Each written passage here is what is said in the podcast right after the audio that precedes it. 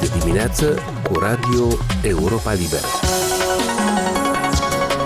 Aici Radio Europa Liberă. Bună dimineața, la microfon Alexandru Eftode, bine v-am găsit. Este vineri 8 iulie. Cum ar trebui să procedeze Republica Moldova cu statutul său de membră în Comunitatea Statelor Independente, o structură dominată de Rusia, după ce a primit alt statut de candidată la aderarea la Uniunea Europeană? Anunțul liderilor europeni de pe 23 iunie, atunci când au promis Republicii Moldova și Ucrainei aderarea în momentul în care vor fi pregătite, acesta anunț a avut o mare încărcătură emoțională și simbolică pe fundalul agresiunii rusești contra Ucrainei.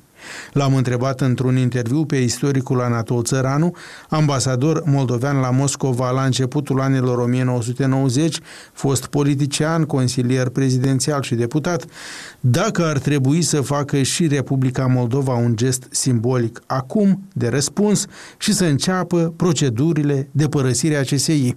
Este evident că la un moment dat Republica Moldova va fi nevoită să ia o decizie privind părăsirea CSI-ului. Nu știu dacă este necesar acest lucru să o facem imediat după ce am primit calitatea de candidat la aderare. Părăsirea demonstrativă a CSI ar provoca o tensiune în relația moldorusă cu siguranță. Și această tensiune se va regăsi la nivelul relațiilor economice și, în primul rând, este vorba despre furnizare de gaze din Federația Rusă către Republica Moldova. Dar în afară de gaze, ce motive ar mai avea Chișinăul să rămână în CSI? Comerțul liber cu Rusia nu mai este de mult liber, după ce Moscova a introdus mai multe runde de restricții importurilor uh, moldovene pentru a pedepsi Chișinăul pentru orientarea pro-europeană. Războiul din Ucraina face și mai complicat comerțul cu Estul. Deci doar uh, teama că Rusia, Gazpromul, va opri livrarea gazelor, trebuie să oprească Republica Moldova din a începe acest demers de ieșire din CSI?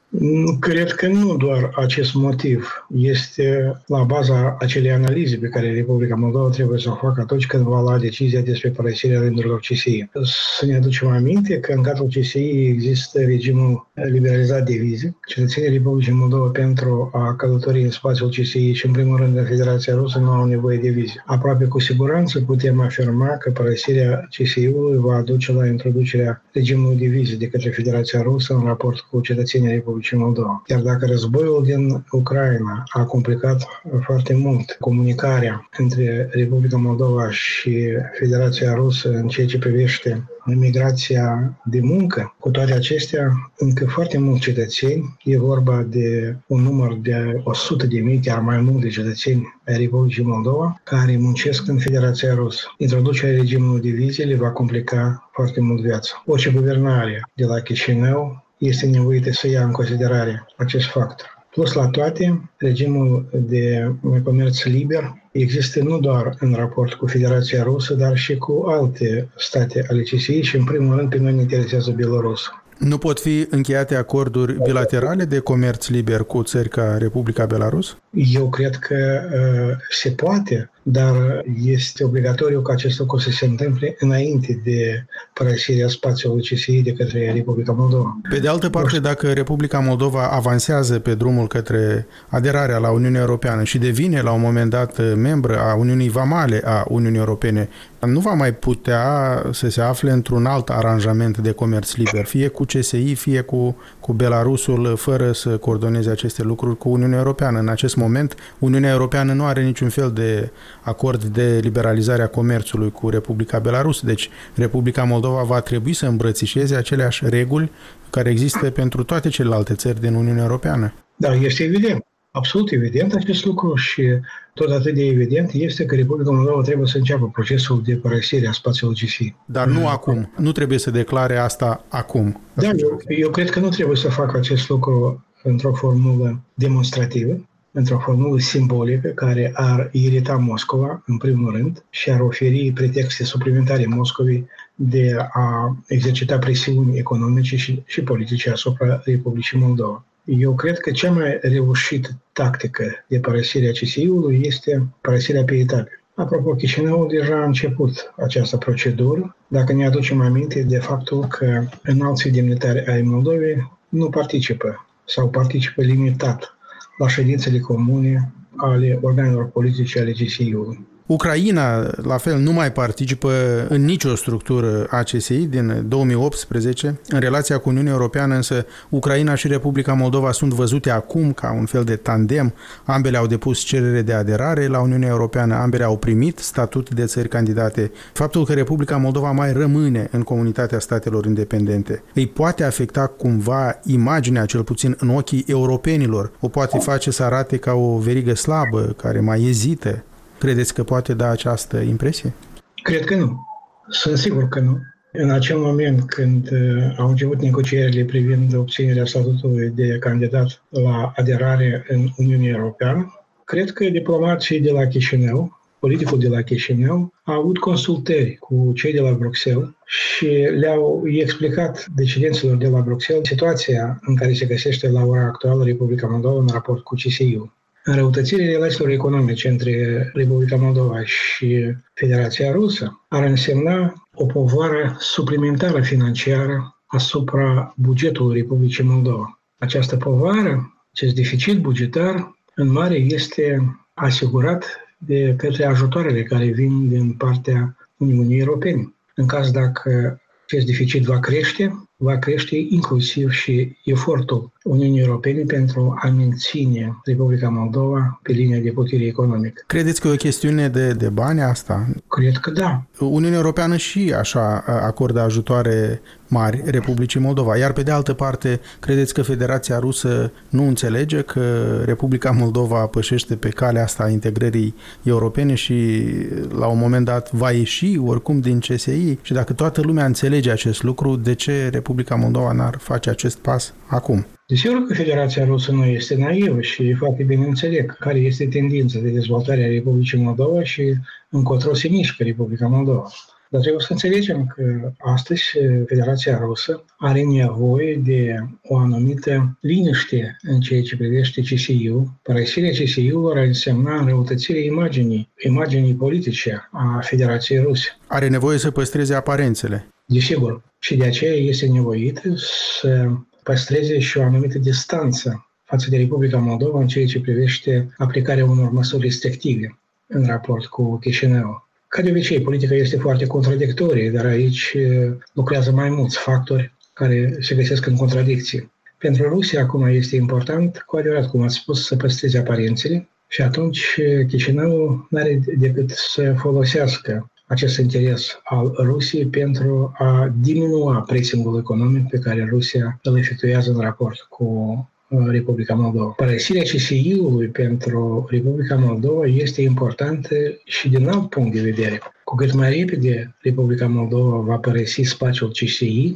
cu atât mai degrabă Republica Moldova va da un semnal în exterior și nu numai în exterior, dar și pentru opinia publică din interior, că statul moldovenesc nu aparține spațiului post-sovietic pe care astăzi îl revendică Federația Rusă. Noi nu suntem partea lumii ruse. Problema iarăși constă în necesitatea de a cântări foarte precis și de a evita complicațiile de moment care ar putea să înrăutățească considerabil starea lucrurilor de azi în Republica Moldova, care și așa este foarte complicată. Și vă gândiți în primul rând la întreruperea livrărilor de gaze și, și situația cetățenilor Republicii Moldova din Federația Rusă. Sunt trei elemente care trebuie să fie luate în considerare. Deci, dependența energetică a Republicii Moldova de Federația Rusă, situația legată de gastarbeiterii noștri din Rusia și este al treilea element, iarăși, care nu poate fi neglijat. Este vorba de coloana a cincea din Republica Moldova, deci adepții păstrării unei relații privilegiate cu Federația Rusă,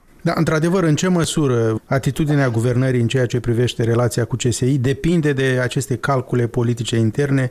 Nu declarăm deschis că ieșim din CSI ca să nu dăm muniție opoziției proruse? Eu cred că acest considerent este luat în calcul. Guvernarea de la Chișinău nu poate să nu neglijeze necesitatea păstrării, cel puțin aparente, a unei liniști pe interior, fără de care ar putea să nu existe inclusiv și starea aceasta de pace în care se găsește Republica Moldova. În caz dacă situația pe interior se va deteriora simțitor, Federația Rusă va primi pretexte foarte serioase de a interveni. De a interveni cum? Mai poate interveni Federația Rusă militar dincolo de Ucraina? Cred că deocamdată nu.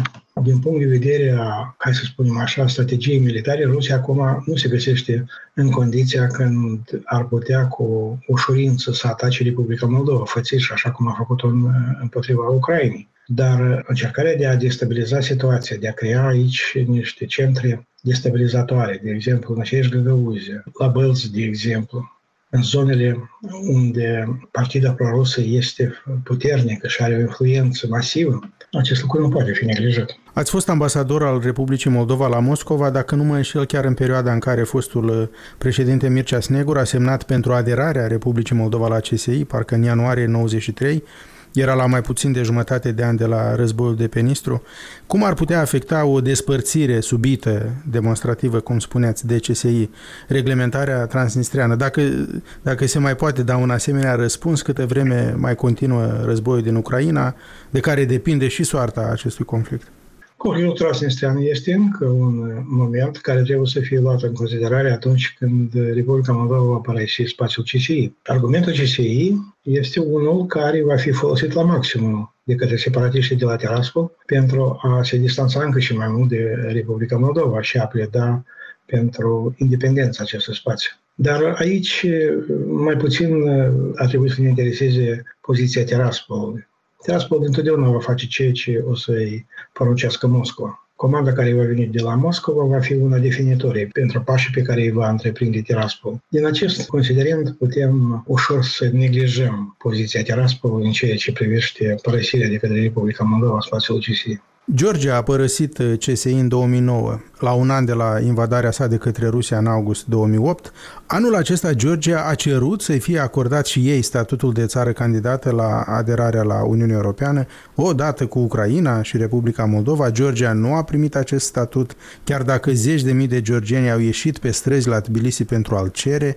Republicii Moldova acest statut i-a fost acordat, dar, dar niciun moldovean nu a ieșit în piață pe 23 iunie să celebreze. De ce credeți că nu s-a sărbătorit la Chișinău acest moment istoric, cum a fost numit? Pentru că societatea moldovenească este una profund divizată. Spre deosebire de Georgia, unde există un consens național în ceea ce privește aderarea la Uniunea Europeană, inclusiv și la NATO, în Republica Moldova acest consens nu există.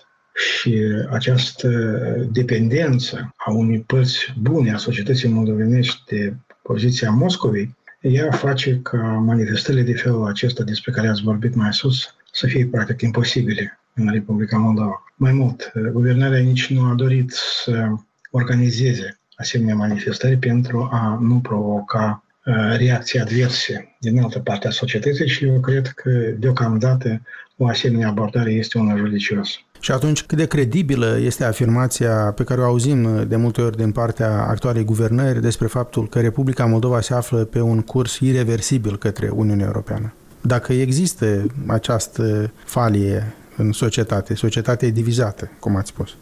Nu, nu există deocamdată în Republica Moldova mm, acest factor al irreversibilității cursului european. Cât nu este de paradoxal, dar cursul european în Republica Moldova poate fi returnat sau deturnat, mai bine zis. În caz dacă pasul va pierde alegerile, în condițiile când pe dreapta pro-europeană nu există nicio forță care ar putea, o forță politică organizată care ar putea să culeagă voturile acelor alegători pro-europeni care s-au dezamăgit de politicile pasului, și asta ar putea să creeze un mare val de absenteism politic. Toate aceste lucruri ar putea să aducă la faptul că în Republica Moldova la guvernare vor veni forțele anti-europene și atunci cursul european al Republicii Moldova va suferi o revizuire foarte serioasă. Din acest punct de vedere și în această perspectivă, declarațiile guvernării despre irreversibilitatea cursului european mai degrabă sunt o dorință decât un fapt real. Domnule Țăranu, vă mulțumesc foarte mult. Da, bine. La revedere. Da. Aici se încheie emisiunea noastră matinală. Pe internet ne găsiți la adresa moldova.europalibera.org.